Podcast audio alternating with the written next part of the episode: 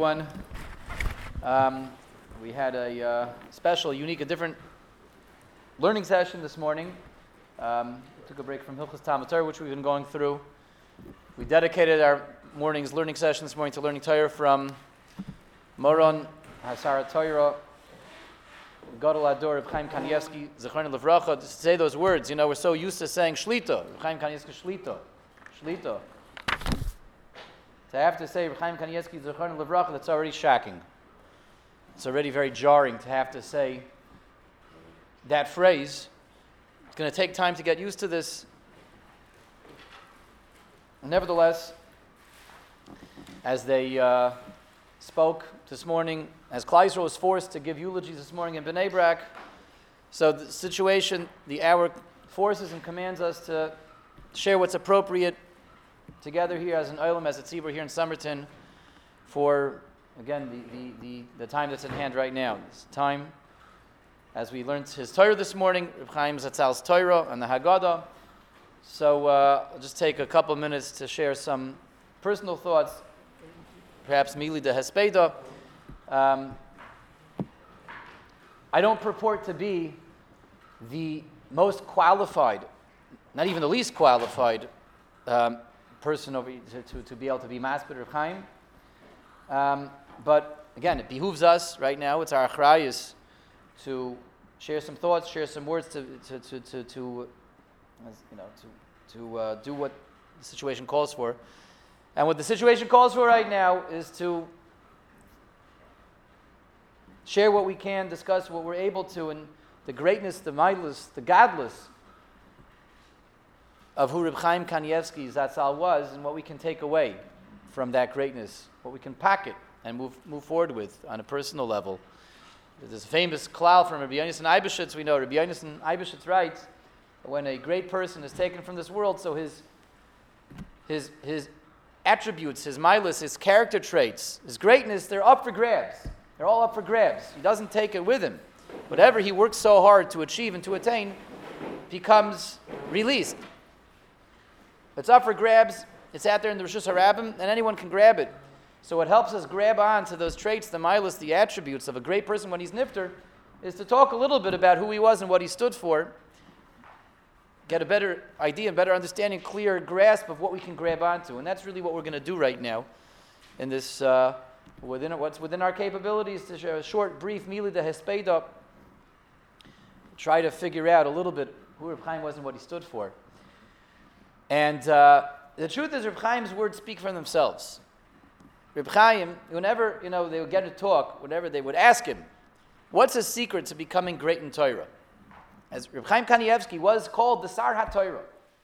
The Sar HaTorah. The Sar HaTorah means the prince. The prince of Torah. That's who he was, the prince of Torah, the king of Torah. For decades already, Reb Chaim Kanievsky was known as, you couldn't stump him. And if you were stumped, he was the one that you went to unstump you. For decades. I mean, when I was a bacher, people knew that if you wanted a source or something, you wrote a letter to this Yidden Bnei Brak and Rechov Rashbam. You wrote him a letter. Where does it say this? What's the source for this? And you would get back the answer. It was known already. We're going back decades and decades. It was known that you could write letters to Reb Chaim Kanievsky. He would answer them. He was already then known as the Sar HaTorah. He only grew in his stature. Only grew in his acclaim. Sar HaTorah. There was nothing he wasn't aware of. Nothing that wasn't accessible to him and on his fingertips. The Sar HaTorah, someone who was a walking, veritable Oitzer HaChachma. Now we have nowadays, a CD-ROM or on USB sticks. Kol HaTorah Kulah, you can access, you can cross-reference. So Reb Chaim walked around with all of that in his head, on his fingertips. And they would ask him, how do you aspire to become someone like that? How can you become the Sar HaTorah? How do you become this walking encyclopedic repository of wisdom? So his answer always was Hasmada. To be a Masmid. Now, I think that's really one of the main things we have to just discuss for ourselves in the hesped that we can give together on Reb Chaim Kanievsky is what it means to be a Masmid and what it doesn't mean. So we hear the word Masmid.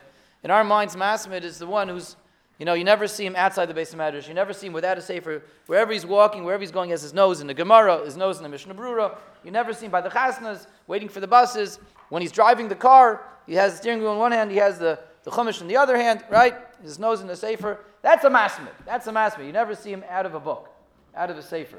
That's not really what a Masmid is. And when we hear that, we're like, okay, that's Rav Chaim Kanievsky, but that's not me. You know, I have carpools to drive, and if I, you know, if I do that, if I have the steering wheel in one hand, the saver in the other hand, the insurance is going to trap me. I can't get away with these things. I have to take my kids to baseball games. I can't be that Masmid, so forget it. As soon as we hear Masmid, and Rav Chaim writes all the time, they ask him, how do you become great in Torah? Hasmada. Okay, that's not for us. We can't be a Masmid. The Masmid, what a Masmid really means, and the Rashi in Chumash has a beautiful definition of what Masmid means and what a Masmid is. We can all be a Masmid.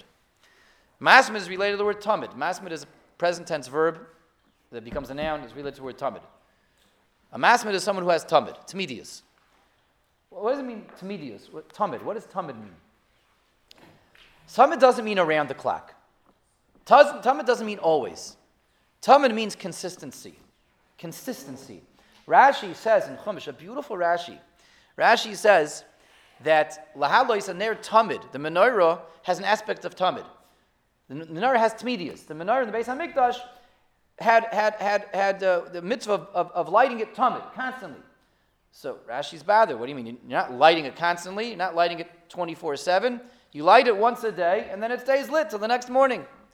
Says Rashi, Tamid means something that happens every night is called Tamid. Happens every night, that's Tamid. You find Tamid by the Keteris also, twice a day. Says Rashi, it happens twice a day, that's called Tamid. What do you see from this Rashi? To be a Masmid doesn't mean you're never doing anything else, doesn't mean you don't have to worry about dentist appointments, you don't have to worry about taking your kids to the doctor, you don't have to worry about going shopping. Tamid means tag teglach. What I do with consistency. And it's unbreakable, it's unmovable, and I make sure I always do it with consistency every single day. That's what a Masmid is. A Masmid is someone who has consistency. And his Svarim are unbreakable. His learning quota, he doesn't go to sleep at night until he finishes his quota that he has for himself. Whatever that quota is, a lot or a little, that's not what's important. What's important is it's consistent. Tamid. And someone who has that consistency is a Masmid. And that's what produces a Sar HaTorah.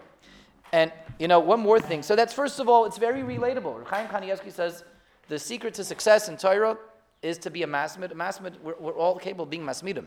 Masmid just means figure out what you can do and do it every single day. Don't bite off more than you can chew, but don't, you know, set your goals too low. Don't set the bar below what you can achieve, but what do?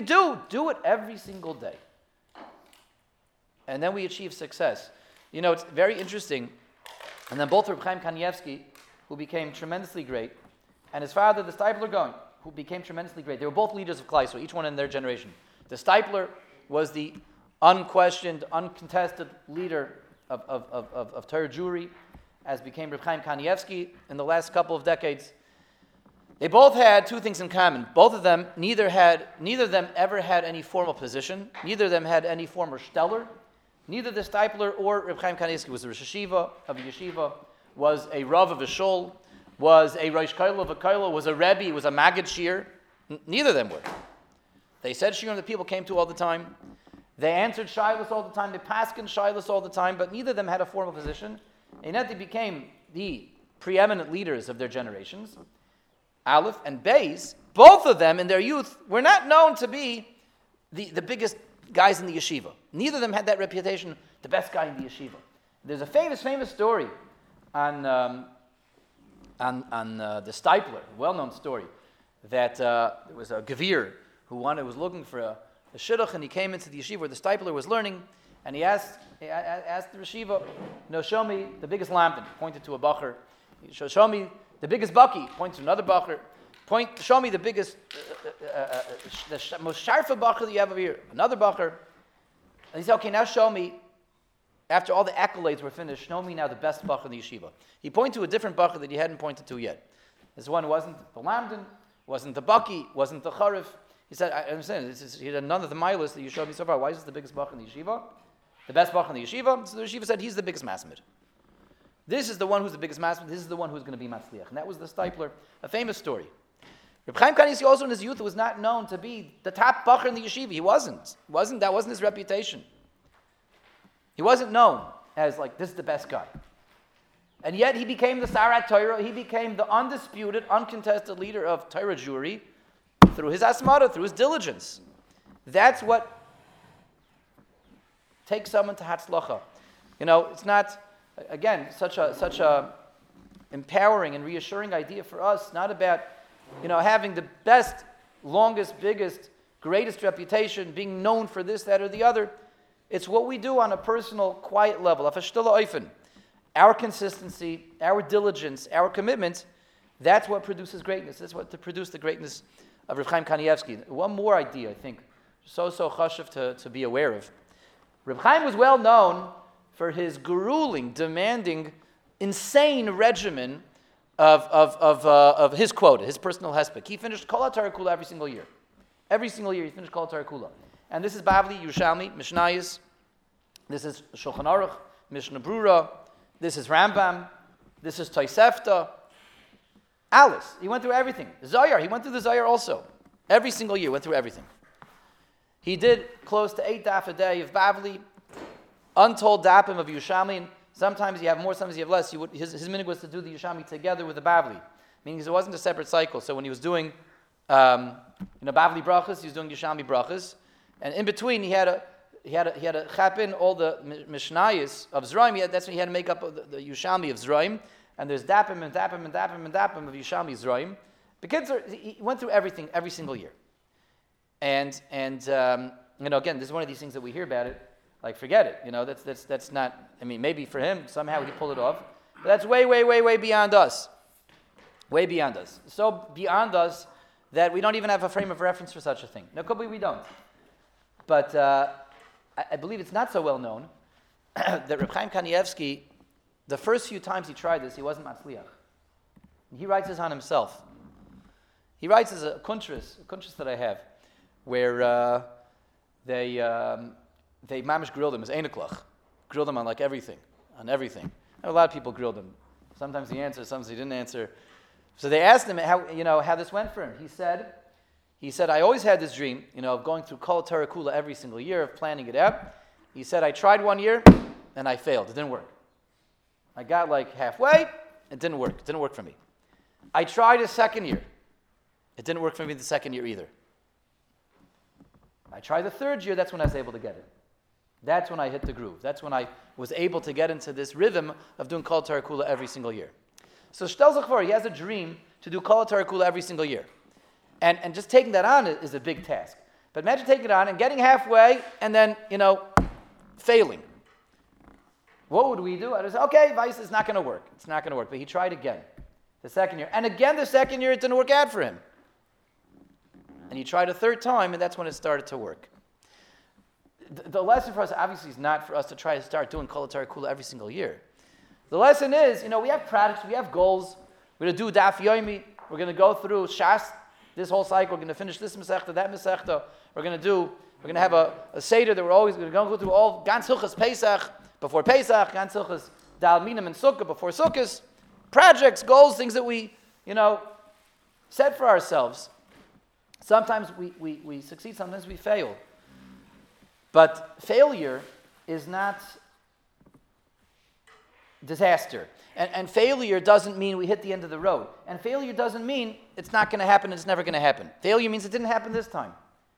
It didn't happen this time. Is it a temporary setback? No, it's not even a setback. Failure is par for the course. Failure is how you get to success. Sheva yipol tzadik v'kam. You fail, you try again, you fail, you try again. Eventually get it. Reb Chaim Kanievsky never gave up. Imagine if he would have given up after the first time. Even after the second time. The Gemara says if something happens twice, it's a simon muvok.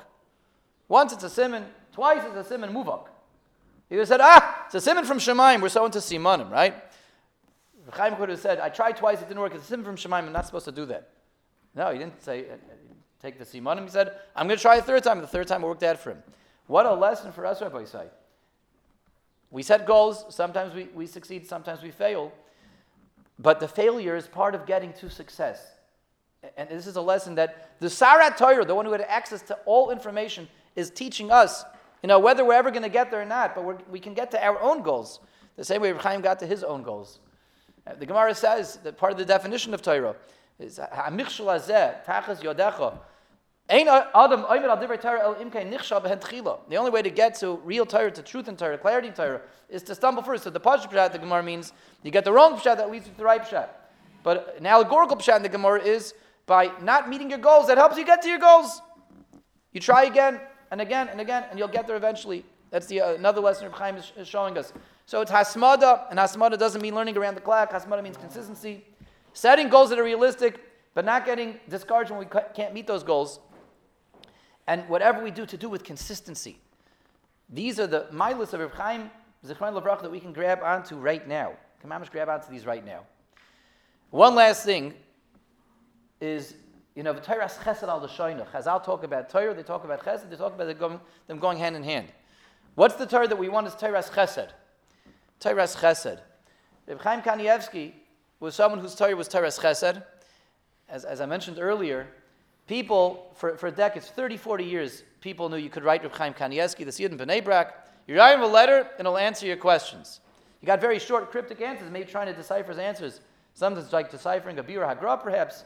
But generally, Kain, Loi, Ulai, Yochel Liyos, Loi.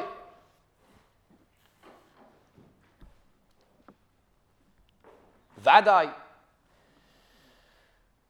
And where he needed to write a little bit more, he would write a little bit more. But he would answer letters, and Reb Chaim, got a lot of fan mail. He got a lot of fan mail, especially as the years went on. He got copious amounts of mail every single day. A lot of fan letters and a lot of nudnik letters. Yentis show letters, people asking him questions that, you don't need to write this to Reb Chaim Kanievsky, but they wrote it to him anyway. He was asked questions Seder, and he writes in his Svarim, that he says, I see that he writes different things in different places. He says, I see right now that the door is very shvach in their yediyus of Mishna Brura. He says, I get questions all the time, which are just mafurish and Mishna Bruras. See, the olim is very shvach in their yediyus of Mishna Brura. He writes this. If people ask me questions that it's a mafurish and Mishna Brura, why are you asking me? He says, go open up a Mishna Brura.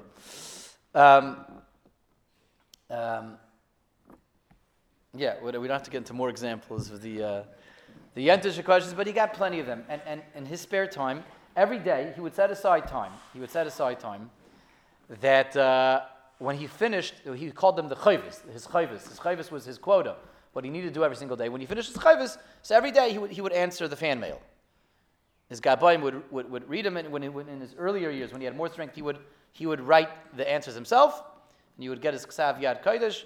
And in his later years, he would dictate the answers to the Gaboim would pen the answers. But he made time every single day to do this. And they asked him, they said, you have so much to do with your time. It's your time is very precious, not you have extra time on your hands. You do also, it's time to slip sideways for a moment. Chaim Kanievsky was a prolific writer. He put out Svarim, Al-Gabi Svarim, Perushim on the Yushami, the Shayna Halachas, Tamid the Krah, on the Rambam, he tried writing Svarim on areas that nobody else wrote Svarim on. That was he always went for this angle to write Perushim on Svarim that were off the beaten track, subjects and topics that people hadn't put together. When did he write all these Svarim? He wrote them whenever there was an Ibriyor, whenever there was an extra Adar, because he had his quota worked out. He had his regimen. Once he got into that groove, he had it exactly mapped out. From Nisan to Adar, how to finish Kol HaTorah Kulah. And every 2 or 3 years, there was an extra month. It was like a boon, a gift from Shemaim. He had an extra month. That's when he would write Svarim. He would write his Svarim with that extra month. So they asked him, why every day you have to answer all these letters, all these silly things? For every one shiloh that you get 100 dumb questions. And he answered all of them. Why are you doing that? So Reb Chaim said, look, people write to me because they feel that I can help them. They feel I can give them the answers. And they get excited when I reply. He was a tremendous honor. He said, they decide to write to me. And I see it makes them happy when they get a letter back from me. I have such an opportunity to do chesed with Klal Yisrael. Do such chesed when I write people back. I just write, one-word answers. I hear the question right away. I see a chap, I surmise what the answer is usually right away. I give them a one-word answer. Kain, Loi, Yochel Liyos, Tzarchin. And I see it brings them such simcha. So how can I not take, when I finish my quota, I know what I have to do every single day in learning. When I finish that quota, I have a few extra minutes. How can I not take the time to be Mesamech Yidden, to do chesed with Klal Yisrael? And that's why he wrote all these responsa, All the letters he sent back to everyone was the Toras Chesed. The Torah and Chesed, how can I not use my extra time? I have extra time on my hands right now, extra time of the day. All these are writing me questions. It makes them so happy, gives them such simcha. How can I not take that time to be Mesameh Yidden? Imagine that, Rabbi Yisai. The Gadol HaDor, the Sar HaTorah, who had plenty to do with his time, yet what did he do with his extra time? He answered Yentisha questions. All the nudniks, the people that could have just opened up a Kitzur Shulchan Aruch and found the answer right there, he did it because it was Mesameh Yidden. He did it to bring Yidden happiness and simcha. That's Toras Chesed. So, in terms of trying to grab onto something, again, Rabbi Yonasan Eybeschutz tells us everything is up in the air. Let's grab onto that Hasmada, to consistency. Let's grab onto setting goals for ourselves. Let's grab onto not getting dejected when we don't meet those goals, to understanding that Yipol Tzadik V'Kam, Sheva Yipol Tzadik V'Kam, sometimes failure is part of success and is never a setback, and never reason to be dejected. And let's make sure our Torah is Toras Chesed, and the godless, the maila, the importance, the chashivas of being mesamech yidden, doing chesed with other yidden, bringing happiness, putting a smile on someone else's face. If the busiest person in the world could take time out of his busy day every single day to do this, certainly we can. Yehi zichra yivaruch. We should be zoicha at the aliyah, trying to do today for the neshama. Rav Chaim Kanievsky should be an aliyah for all of us, and he should be a meilat yosher for all of Torah Jewry, for Gans Klal Yisrael. We need Melitzim so much these days.